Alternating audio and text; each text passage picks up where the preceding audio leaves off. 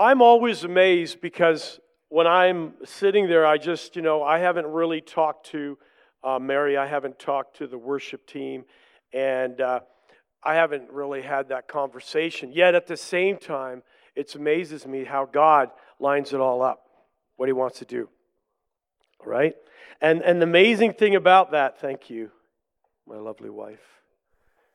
Awesome. So, God has lined it up. And the, and the amazing thing about that is um, then you know, okay, maybe I don't have the right message this morning, but you do when you see when you see what God wants to do, right?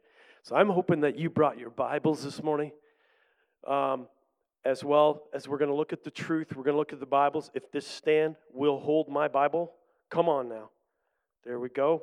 Oh, dropping all over the place. That's okay. So, so many of you know, if you don't know, we were away for about two months. That's a first. but it was good because we heard about what you guys were experiencing here in the winter. But at the same time, we were on an, uh, in New Zealand, we were in Australia and Indonesia. So we got an opportunity. I'm going to talk a little more about that, um, what that, what that entailed. But before we do, let's just come on. Let's just Holy Spirit wants to move here this morning. Let's just take a moment, Father. We just thank you, God. We just thank you, Father. Come on, let's just just let the Holy Spirit have His way with you this morning, Father. That you would speak to our hearts, our minds. Lord, that you would release, release us this morning, Father, from things that are gripping us, that are taking us in the wrong directions. And Lord, we pray that you would restore to us, God, the joy, the joy of our salvation. Father, we pray for that re- restoration of peace so we thank you, Lord. We just lift you up this morning. We lift you up. We say, Come, Holy Spirit. Come, Holy Spirit. Come, Holy Spirit. Thank you, Lord. Thank you, God. Okay, so now I was I was sensing this when I was sitting there, and uh, and I listened to the promptings of the Holy Spirit. But I really believe this. Listen, God wants to do something. And this, this place is going to explode. We've said that, and you're going, yeah, when is it going to happen? And we've heard that before, right? And then all of a sudden the waterfall comes. It starts as a trickle, right? It starts as a trickle, and you heard that trickle. But you know, and if you own a house, if you have a basement, you know trickles are not good in your basement. No, they're not good, okay? If you see a crack in your wall, you know that's not good, okay? And if you ignore that crack for a while, it tends to get bigger. And something else happens, and then before you know it, you're in talking to the insurance company or whatever. Well, let me just say that there is something happening in this place. I really feel it in my spirit. And this morning, we're going to hold hands before we get into the message. And I'm going to talk a little minute about the background of why I'm going to be talking about this because that's important. You say, why? Are, and we're going to talk about Holy Spirit cal- recalibration. Holy Spirit, if you want to write down the title, Holy Spirit recalibration. Recalibration is an adjustment.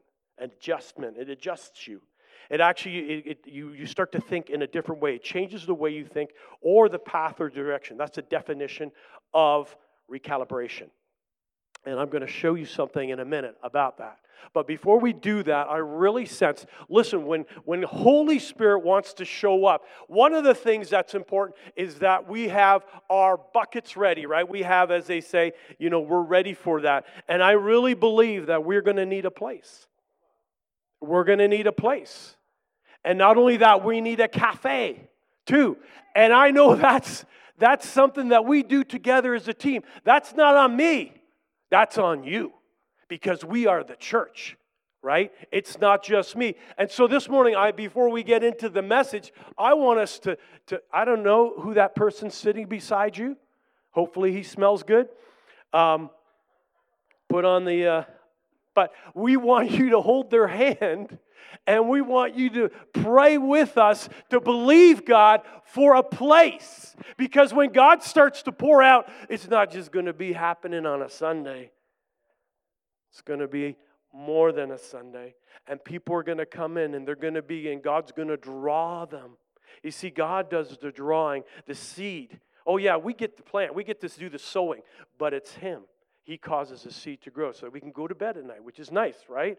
Get to sleep like the farmer. He goes to bed at night because he knows that what he did, he did what he was supposed to do. And so God wants to do that. So we just want to say, Come, Holy Spirit. We want you to agree with us, okay? As a church and say, listen, we, we need a place. We don't even know where that place might be. We've looked at some places, but we want to believe God for that place. We want to believe God because when the waterfall comes, that trickle, that waterfall, and the cracks are start, I'm starting to see some cracks, right? And there are a lot of broken people out there, right, that need Jesus. And we want to lift him up. We want them to meet Jesus, right? Only Jesus can save, right? And so we want to pray for that. And also, cafe. I really believe that too. I believe that's an opportunity ministry. So grab that person's hand. Let's do that. You've been praying on your on your knees, which is good. But we want to we want you to as a group here, we want to say, "Okay, Father, Holy Spirit, as a group, I want you to unite. And let's not make this a one-time thing. Let's not make this a one-time thing, church. Love it. Some of you are standing. I love this. This is like a train. Let's do that. Stand up. Brother, I don't know how that happened, but the Holy that's awesome. Okay, yeah, let's stand. If you can stand, if you can't, just put your hand on the person's head then, if they're okay with that. All right? Or shoulder. Actually, shoulder would be better. All right? And so, what we want to do, we want to believe because it is as a team, and we're going to look at that later on as we look at the scriptures, as we look at the Word of God, and we're going to take the Word of God seriously this morning, and we're going to act upon it. So, right now, we're just going to begin to pray. And I'm not going to do the praying. I'm going to ask you, just in your own spirit, cry out, ask God, we need a place. We need a place. Why? For the lost to come. So let's just begin to pray as a church. Let's do it Korean style. Let's start praying. You pray out as God's Holy Spirit leads you. Continue. Let's do that. Yes, Lord.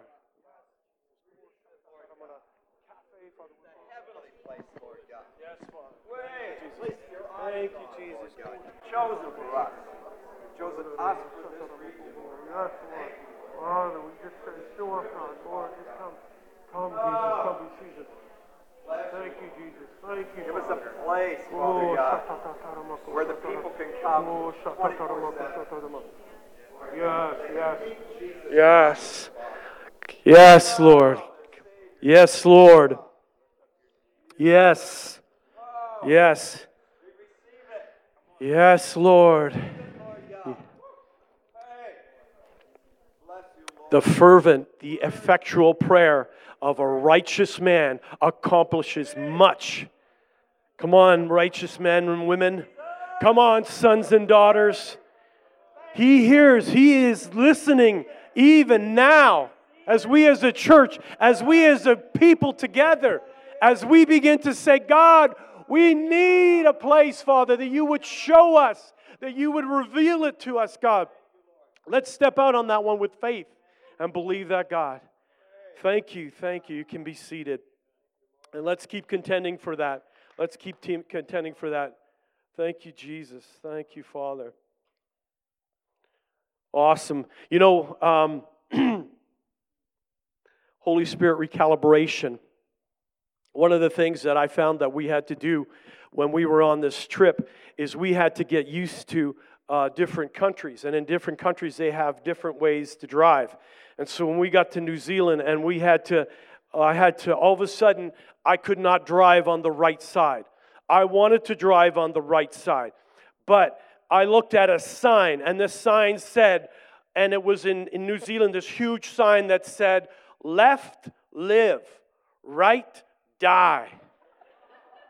And these kind of images would, would, would, would become, you know, would hit me. And then even when they give you the driver's manual, it would tell you. It was so crazy because, come on, you know, we've got the blinker on this side.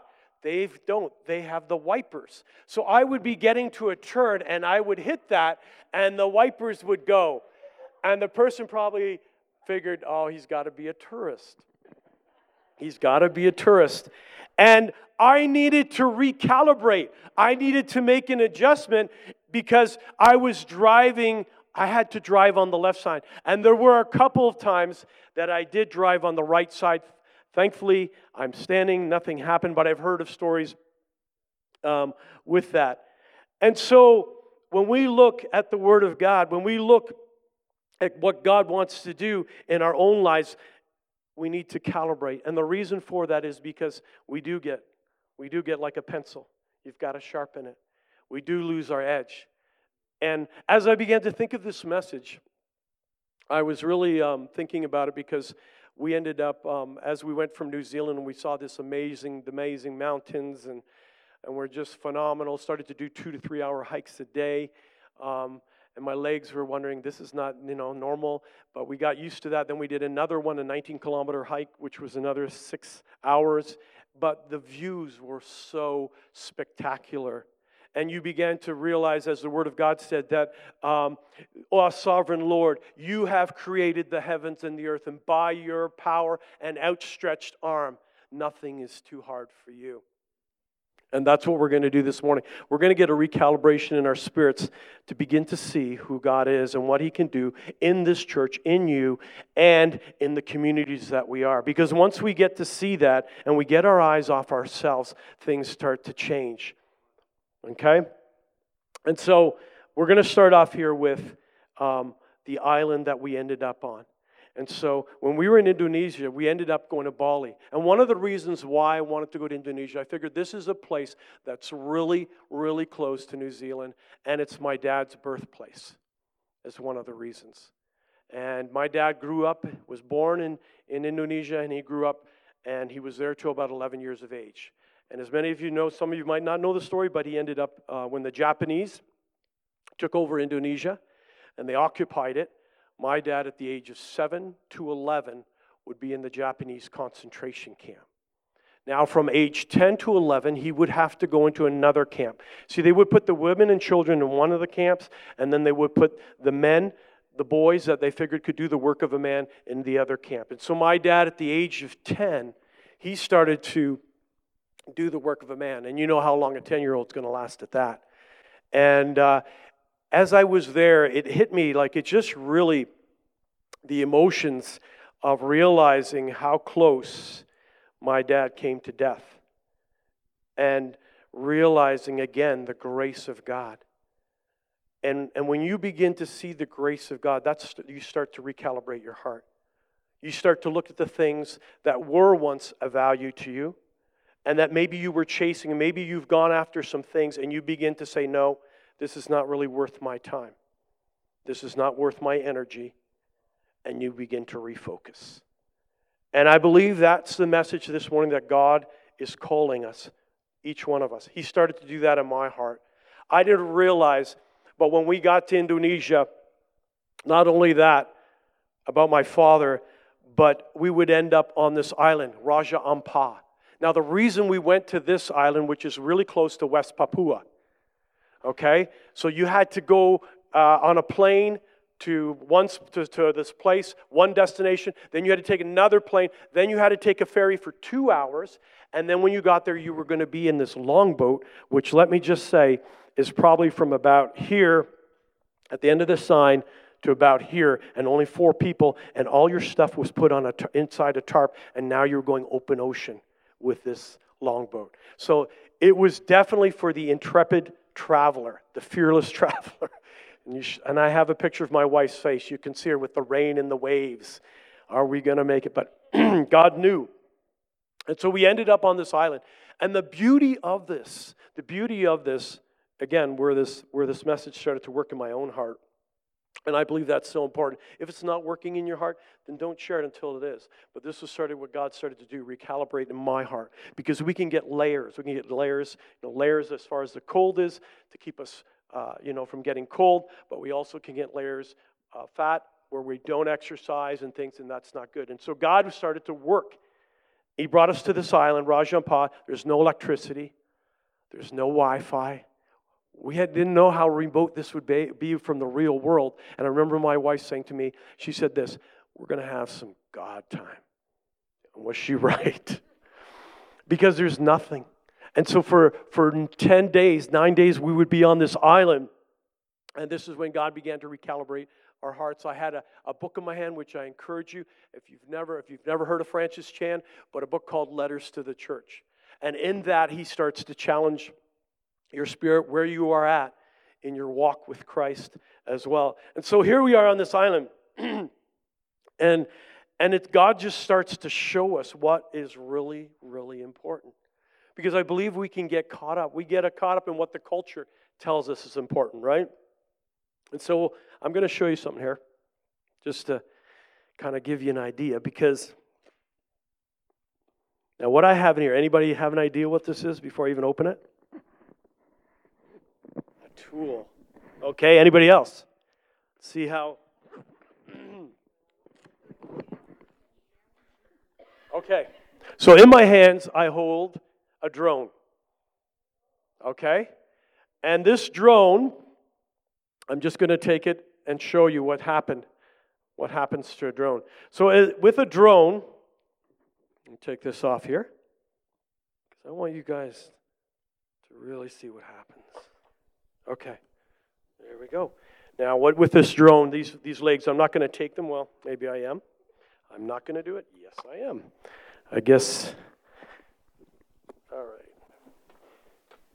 See what happens when you're there is a way to do this. There we go.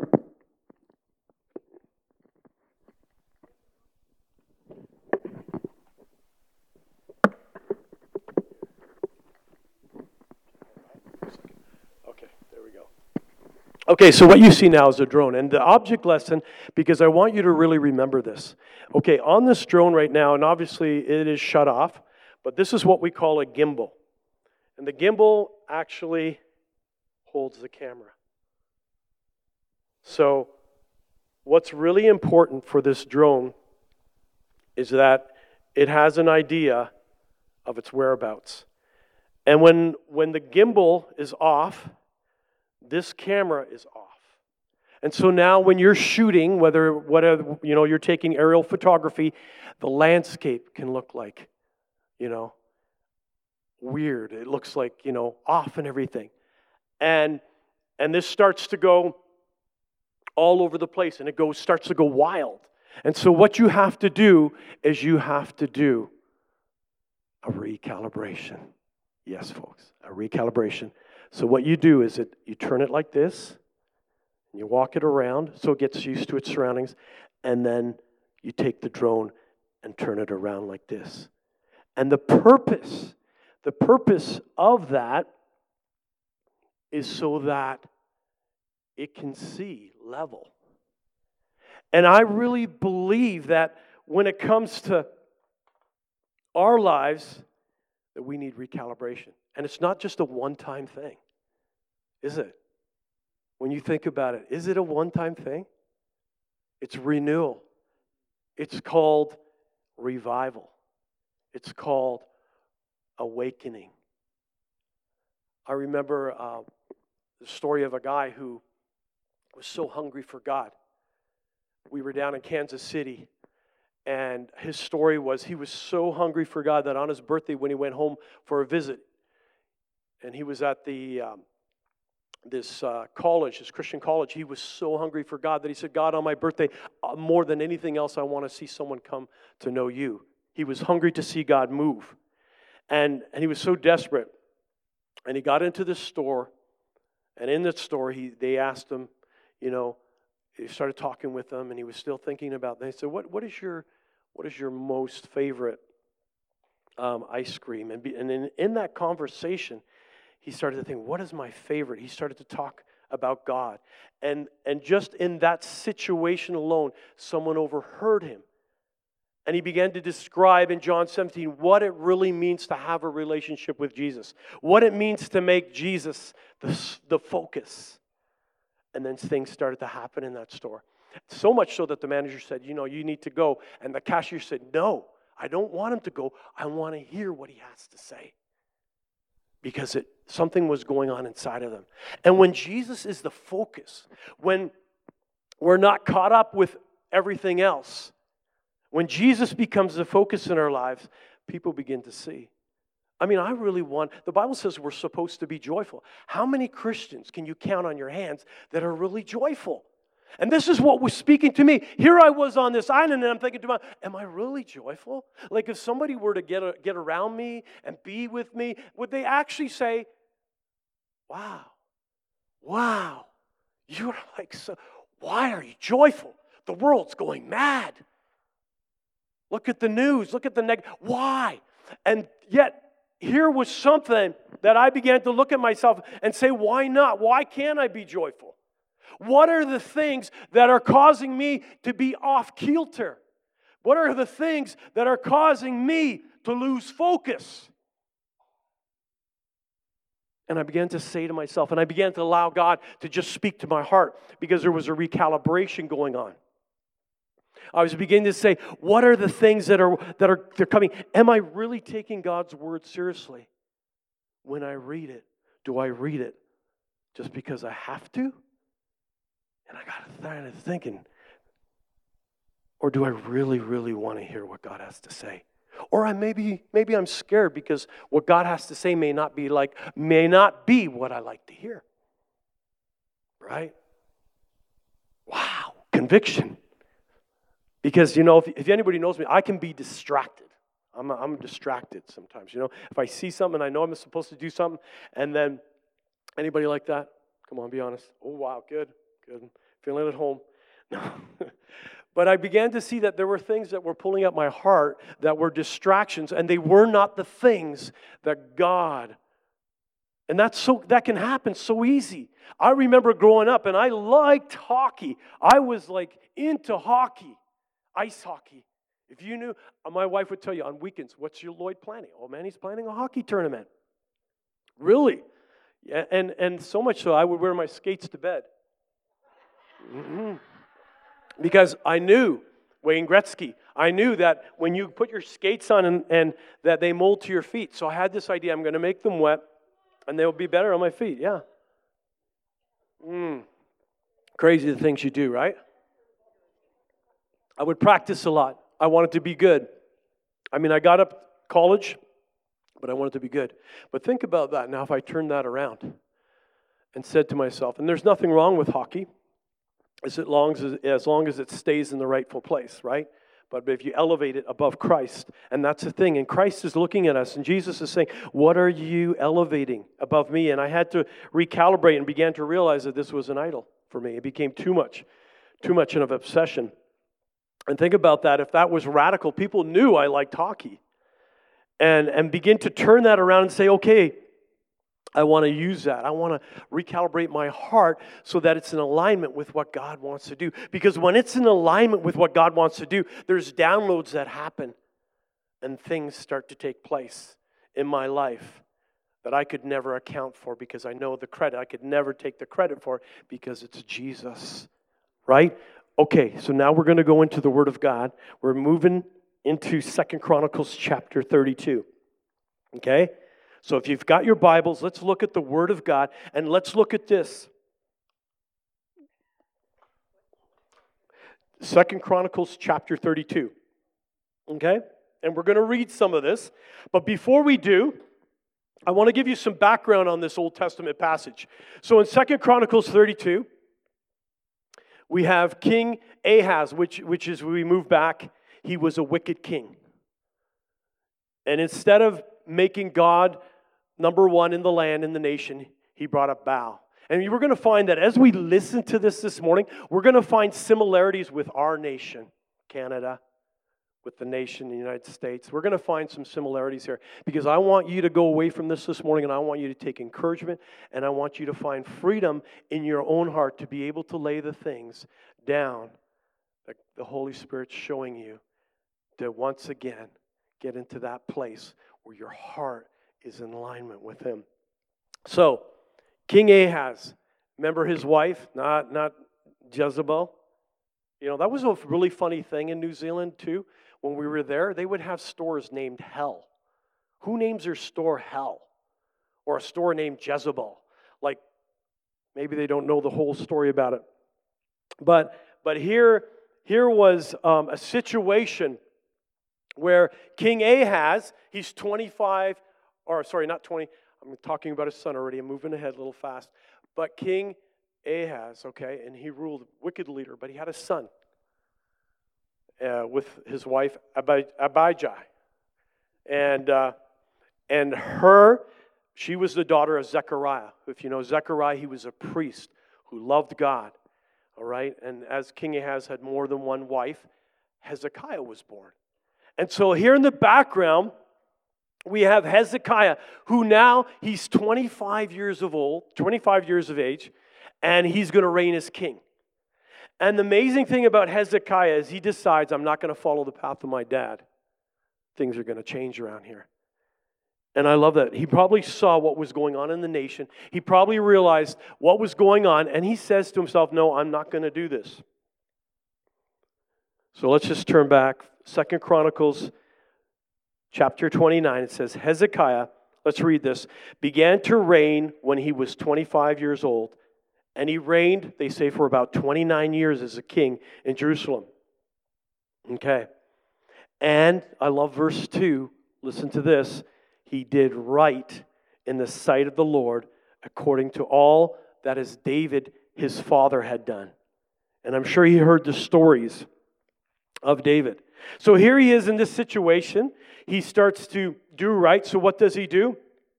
He gets everybody together and he says to them in verse 7, and then we're moving on to verse chapter 30. This is really good. You can read this on your own at home, but for time's sake, do not be like your fathers and brethren who were unfaithful to the Lord, the God of their fathers, so that he gave them up to desolation. As you see, now be not stiff necked as your fathers were, but yield yourselves to the Lord and come to his sanctuary, which he has sanctified forever, and serve the Lord your God. And then he talks, he says, if you return to the Lord. And then he goes on to verse 19, who sets his says, who sets his heart to seek and yearn for God, the Lord, the God of his fathers. And then we'll go back to we'll go to 32. But so there's this Hezekiah realizes that in order to recalibrate, there has to be a seeking. You see, you limit yourselves when you only see in the natural. You've just limited yourself. If that's all you can see is the natural, you've just limited yourself because you haven't got a vision for what God can do through you.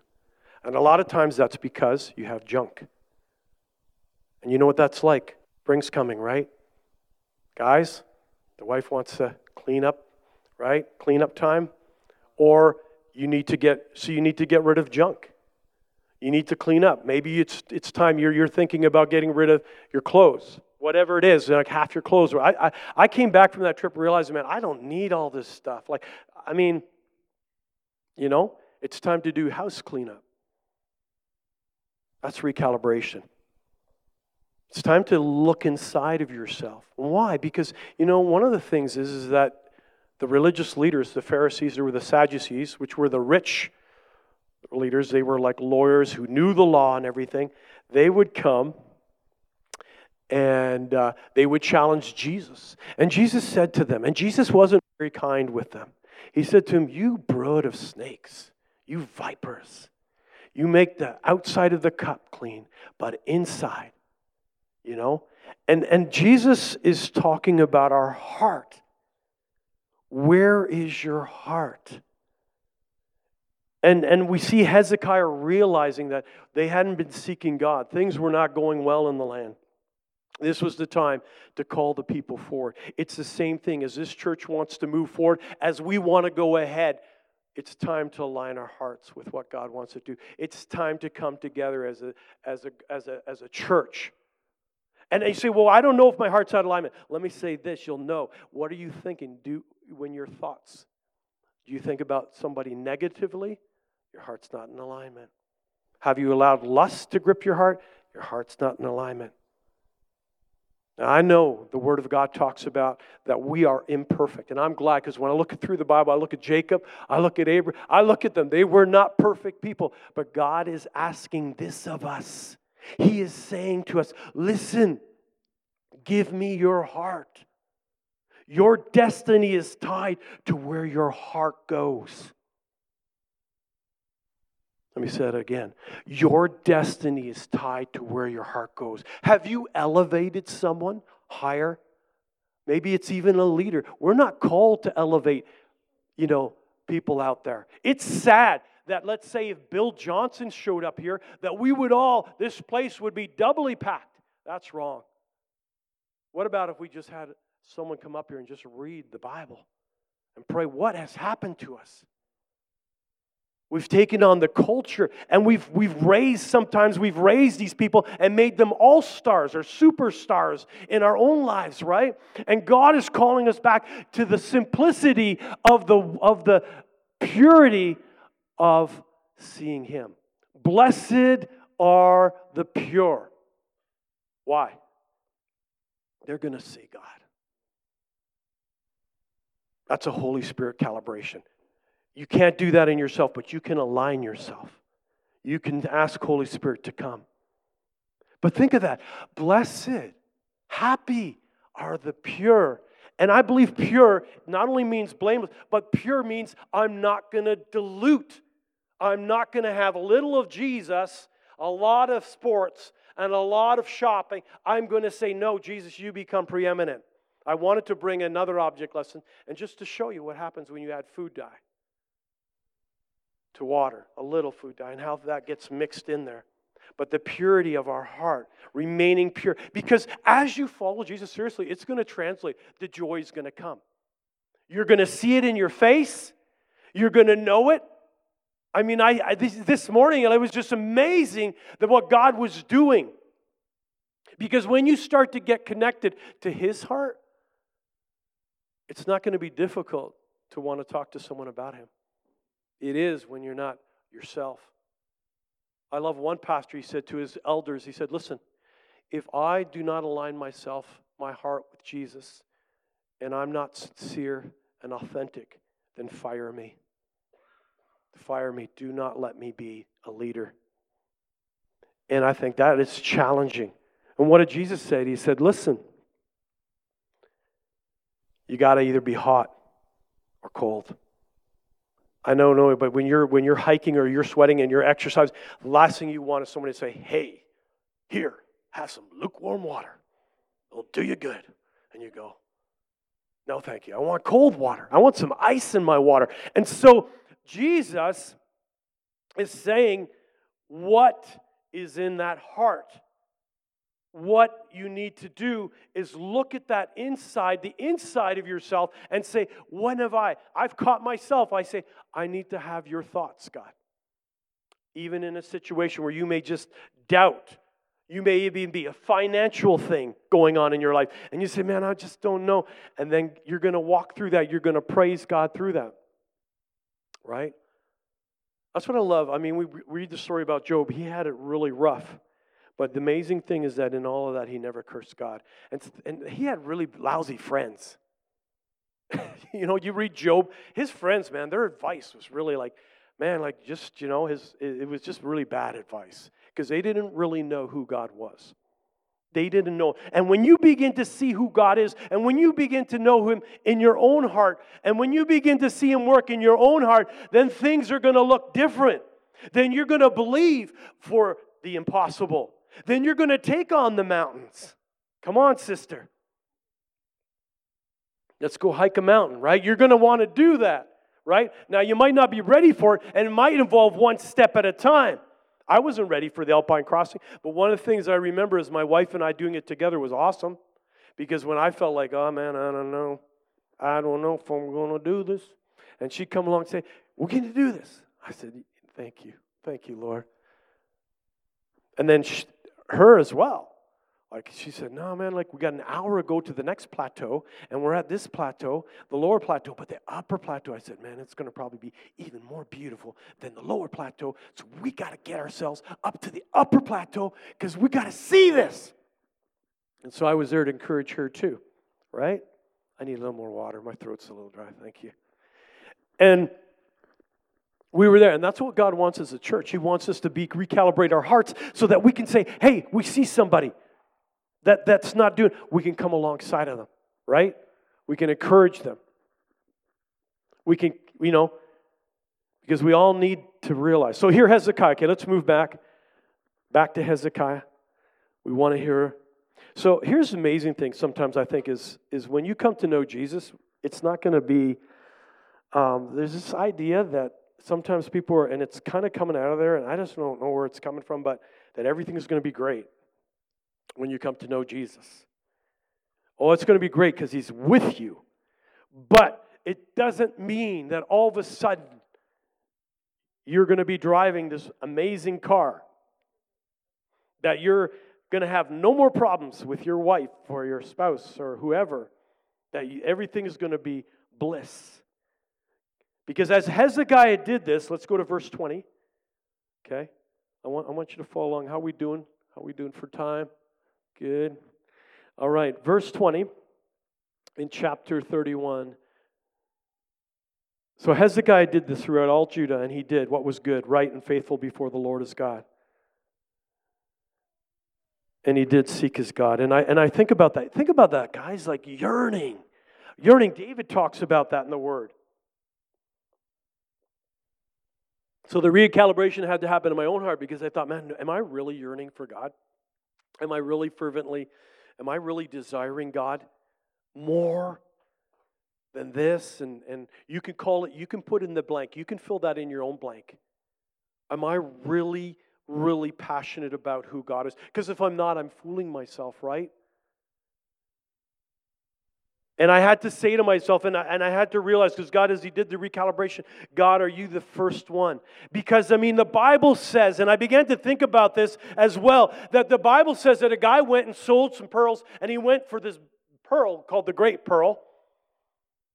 And then he would sell all his other pearls to get this great pearl when he found it. He found this property, he found this piece of land, and there was this amazing treasure, and that's what it is. Can I ask you something this morning, as I've asked my own self?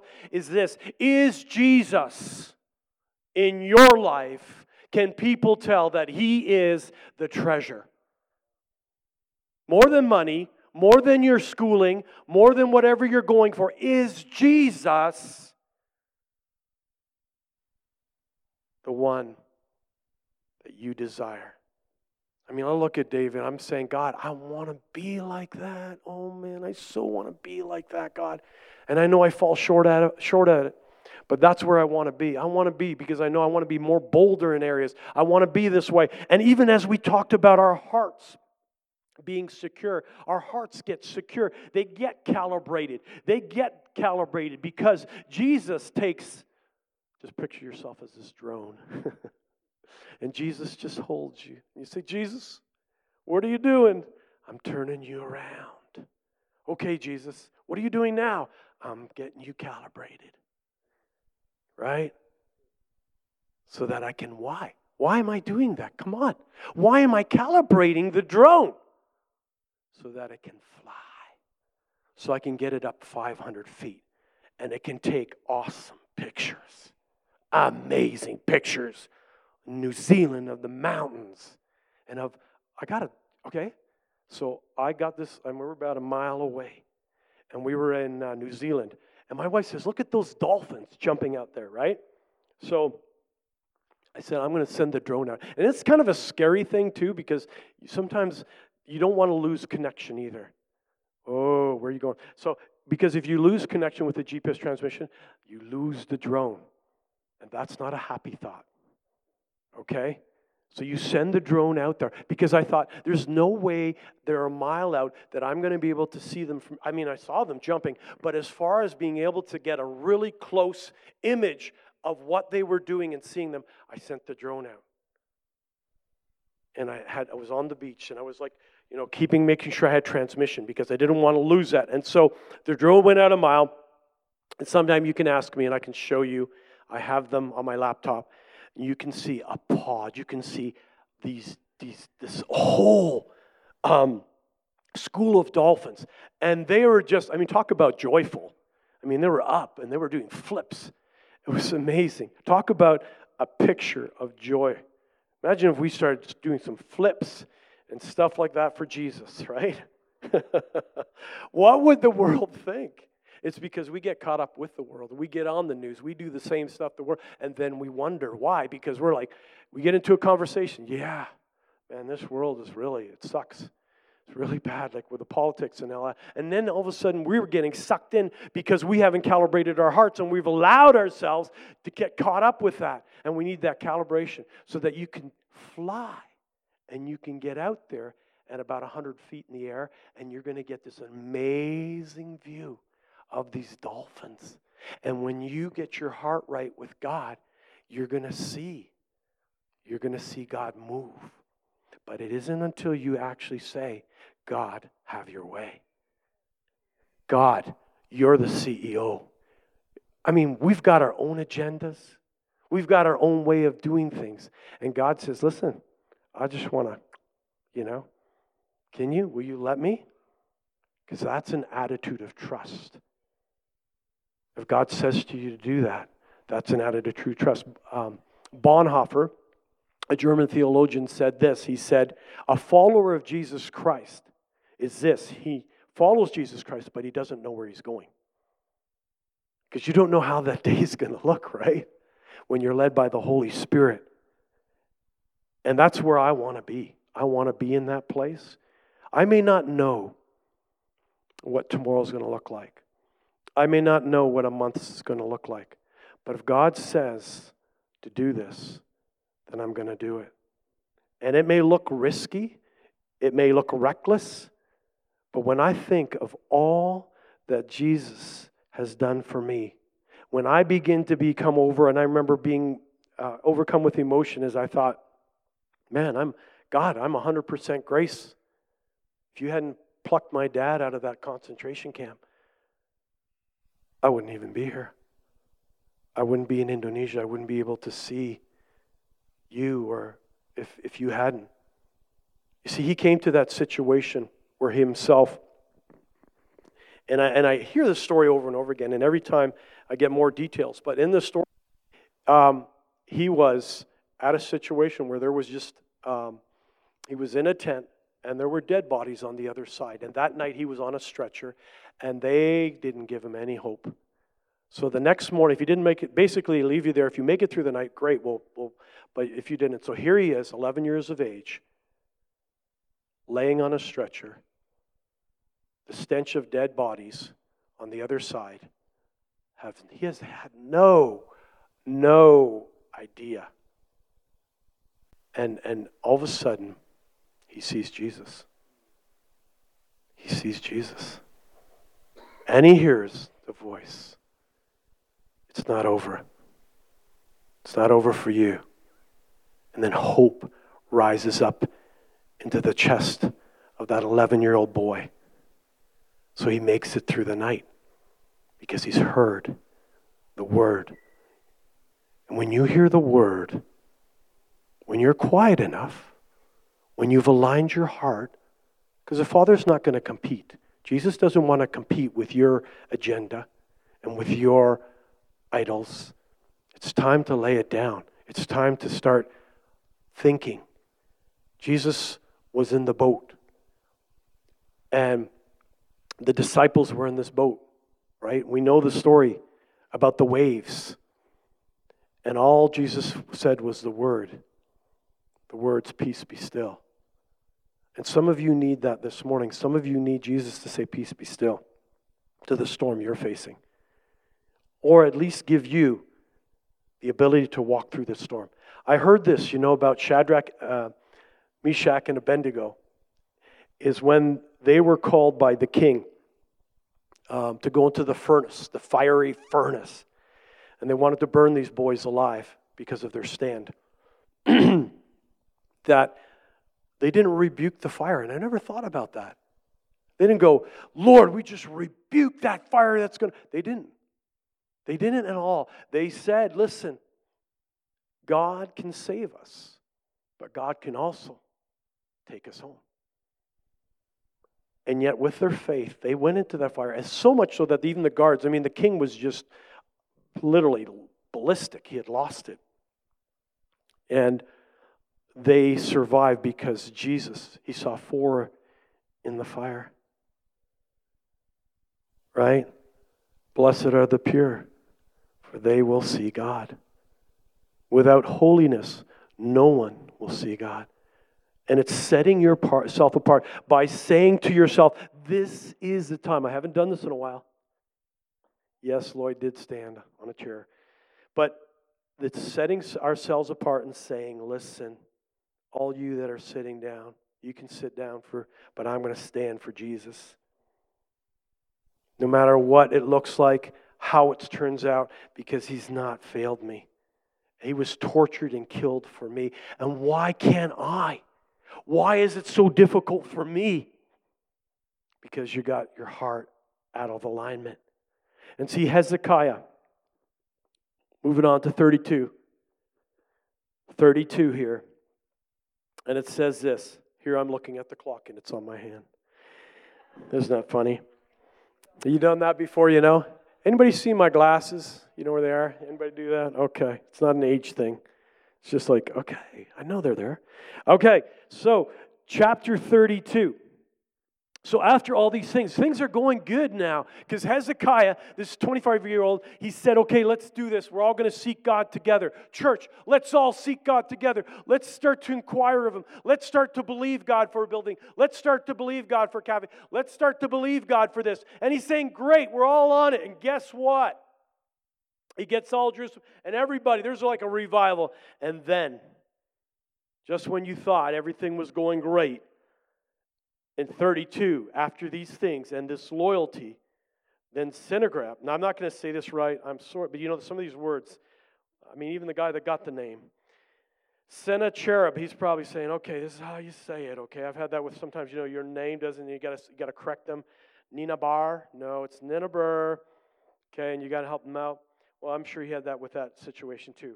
Sennacherib, king of Assyria, he came. All right, so things are going good. Don't be surprised. And that's the word here. Don't be surprised when attacks come. Because the devil doesn't want you heart aligned. Because he knows the potential of what you can accomplish with God. Because all things are possible. To who? To who? All things are possible. Nothing is too hard for for who? For the Lord, for you right? Nothing is too hard for you. Why? Because because God, right? It all comes. I love that about Joseph because when Joseph was being called up, he even said to Pharaoh, he says, It's God that's going to reveal your dreams. So here we are. When Hezekiah saw that sinner Sennacherib had come and intended to fight against, we're going to call him King S or whatever, S had come and intended to fight against Jerusalem. He decided with his officers, so he starts action. I love this. He starts to put things into action. Now he comes before the people. Let's move on to verse 7. Be strong and courageous. Be not afraid. Don't be afraid or dismayed before the king of Assyria and all the horde that is with him. And I love these words for there is another with us greater than all those with him. With him, okay, let's read it, verse 8. With him is an arm of flesh, but with us is the Lord our God to help us and fight our battles. The lion and the lamb. Who planned that song? And the people relied on the words of Hezekiah, king of Judah. One of the other areas that God began to show me too is even in my own prayer life. I needed to really work on that. How many need to work on their prayer life? Come on. If you don't raise your hand, come on, we got to, right? We all got to. And God began to show me my prayer life needed to get to another higher level. And I, and I remember saying, hearing this message, that a lot of times we allow things to, um, to come into our lives is because we're not really taking them to God. And we started to do that even on this trip, even in on some decisions we had to make. We began to ask God, what, you know, what do you want to do? And the peace of God, when you have an aligned heart, the peace of God rests in that heart. Here's another another point. When your heart is in alignment with God, the peace of God will rule in your heart and help you in your decision making. It doesn't mean that you don't look to the counsel for others, but it does say that we take that to God first. If we were to involve God in every decision, now I'm not saying I've heard somebody, well, God told me today I'm supposed to eat Burger King. And I'm, I mean, that's fine. But what I'm saying is more than that. What is God saying? You want to make an impact at work, then ask God, God, show me. He doesn't want you to just jump out there, but show me how. Show me how. How to get my heart at that place. And so that's what he's doing. And King Hezekiah now, he's in this situation. He says to the people, Be strong, be courageous. And he tells them, Because the Lord is with you. Okay. And I love it. The people relied on the words of Hezekiah, king of Judah. Now, we don't have time, but we're going to go over.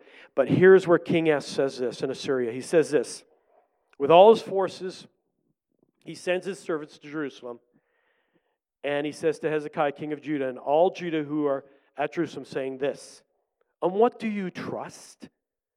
That you remain in the strongholds in Jerusalem? So now he's being challenged, and you will be challenged as well. And then he goes on Has not this same Hezekiah done this, taken away the altars and this?